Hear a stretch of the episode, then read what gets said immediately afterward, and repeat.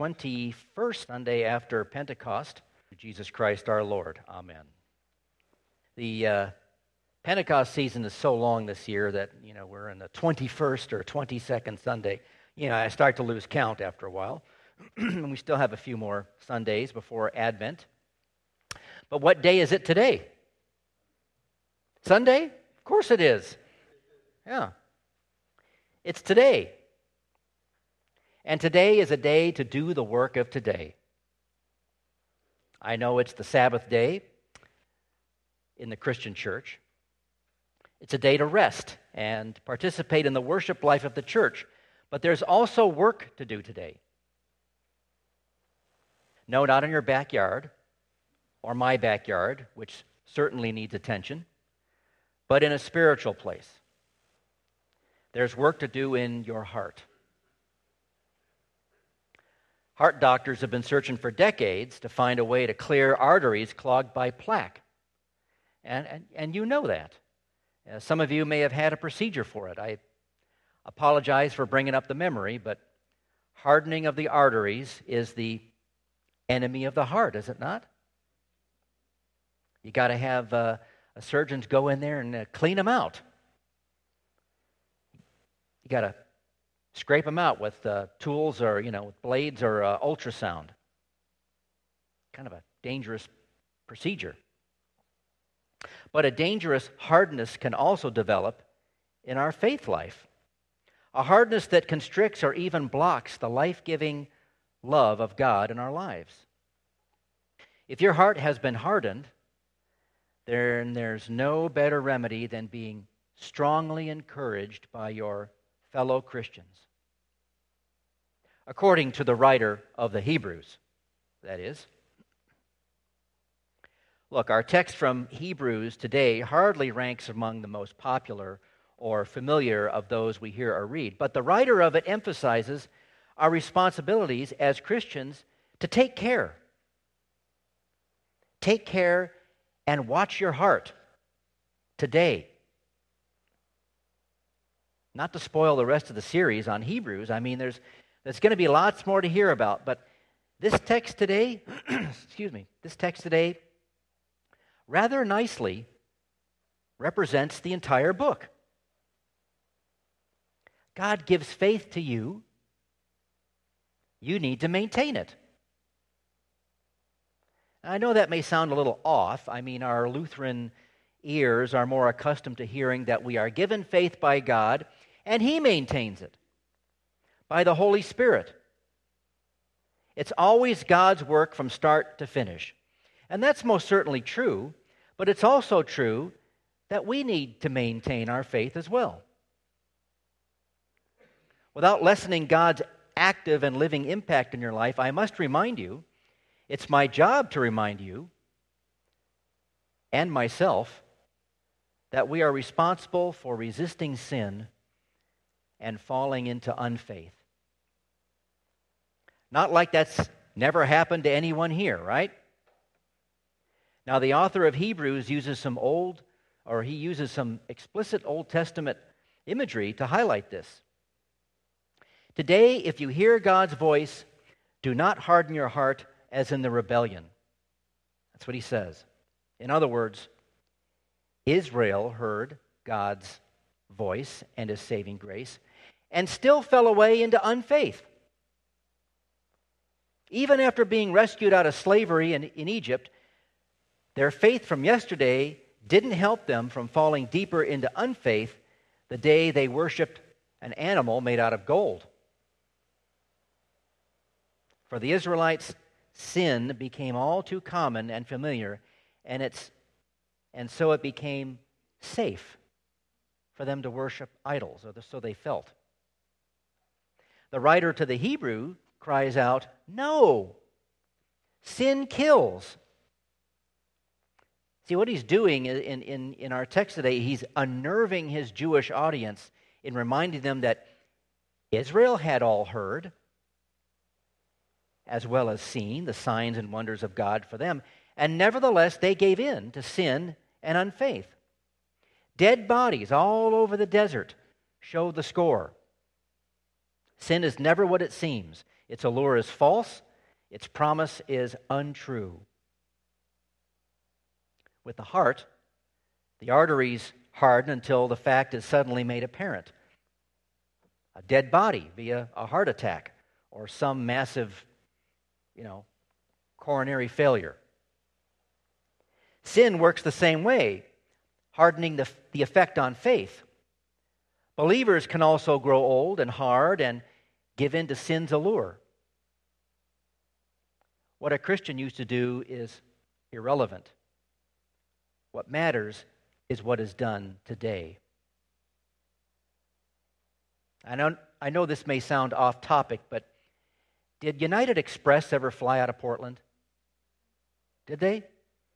Yeah, you know, many of us have flown on small turboprop airliners, but United Express used to fly this little commuter plane called the Jetstream. Thank God they don't anymore because pilots who flew it said it was like balancing a beach ball on top of a Coke bottle. It was unstable. The airplane had a tendency to suddenly roll to the right or the left without any input on the controls.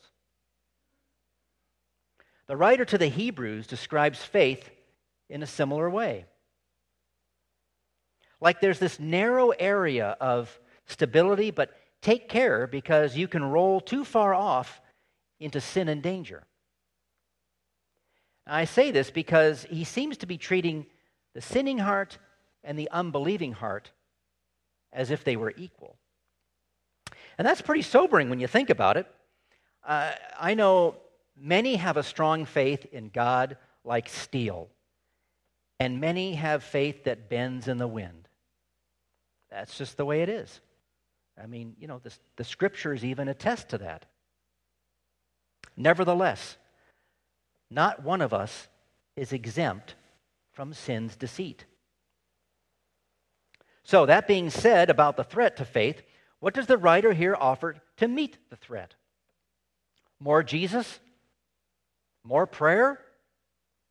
A protecting angel, perhaps? No, interestingly, none of that. He'll say a lot more about Jesus later, but here he says to encourage each other right now. Encourage. It's a sure defense against faithlessness. We can see that this was something that the writer to the Hebrews was dealing with. I mean, these people must have had, they must have been deceived, or there was an imminent threat of being deceived, or, uh, you know, it was beginning to happen or something. We, we really don't know, but whatever the case is, it's, it's evident here. Something was going on with his audience. It's evident in the church today. But it's not widely admitted or practiced that the remedy for unbelief, as the writer here points out, demands active communities of faith. We are a community of one another's, right? It's a great gift, another great gift which God gives to us.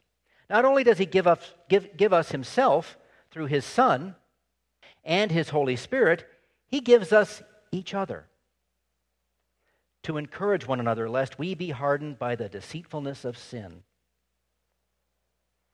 Look, that's why I wrote this bulletin insert on pornography.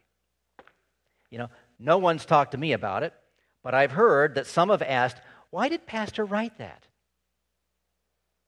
To encourage, lest one, maybe two or more, become hardened by the deceitfulness of sin.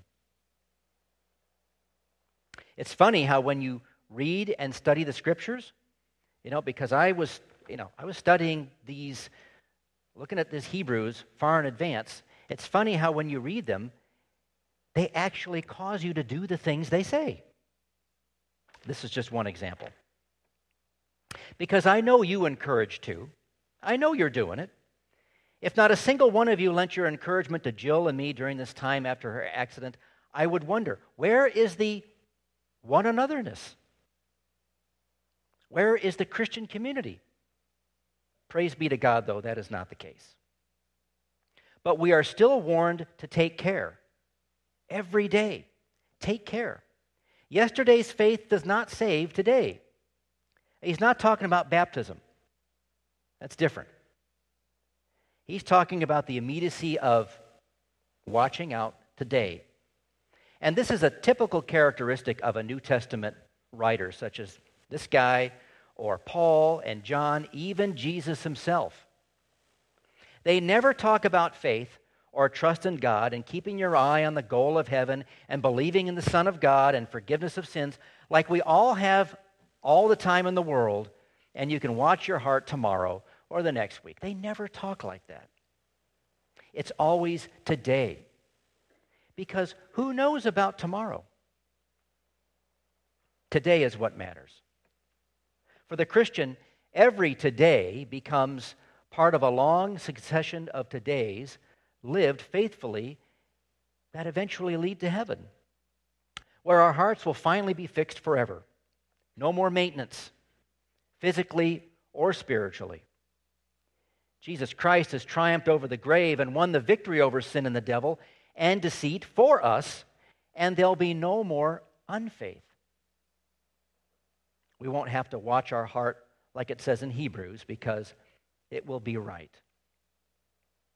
We know that means right with God. No more disobedience, no more rebellion, no more guilt or shame, no more apathy. And imagine what that means for us, community of one another's.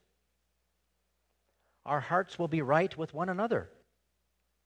I love you all now, but man, I can't wait to know you on the new earth in the new heavens.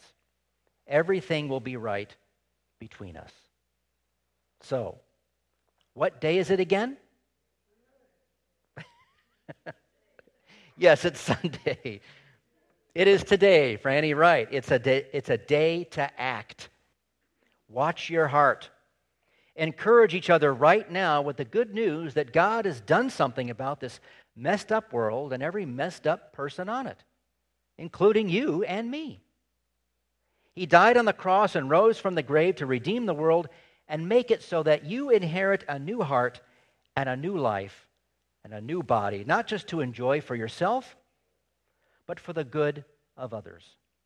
So, go and do the work of today. And may the peace of God, which passes all human understanding, keep your hearts and your minds in Christ Jesus. Amen.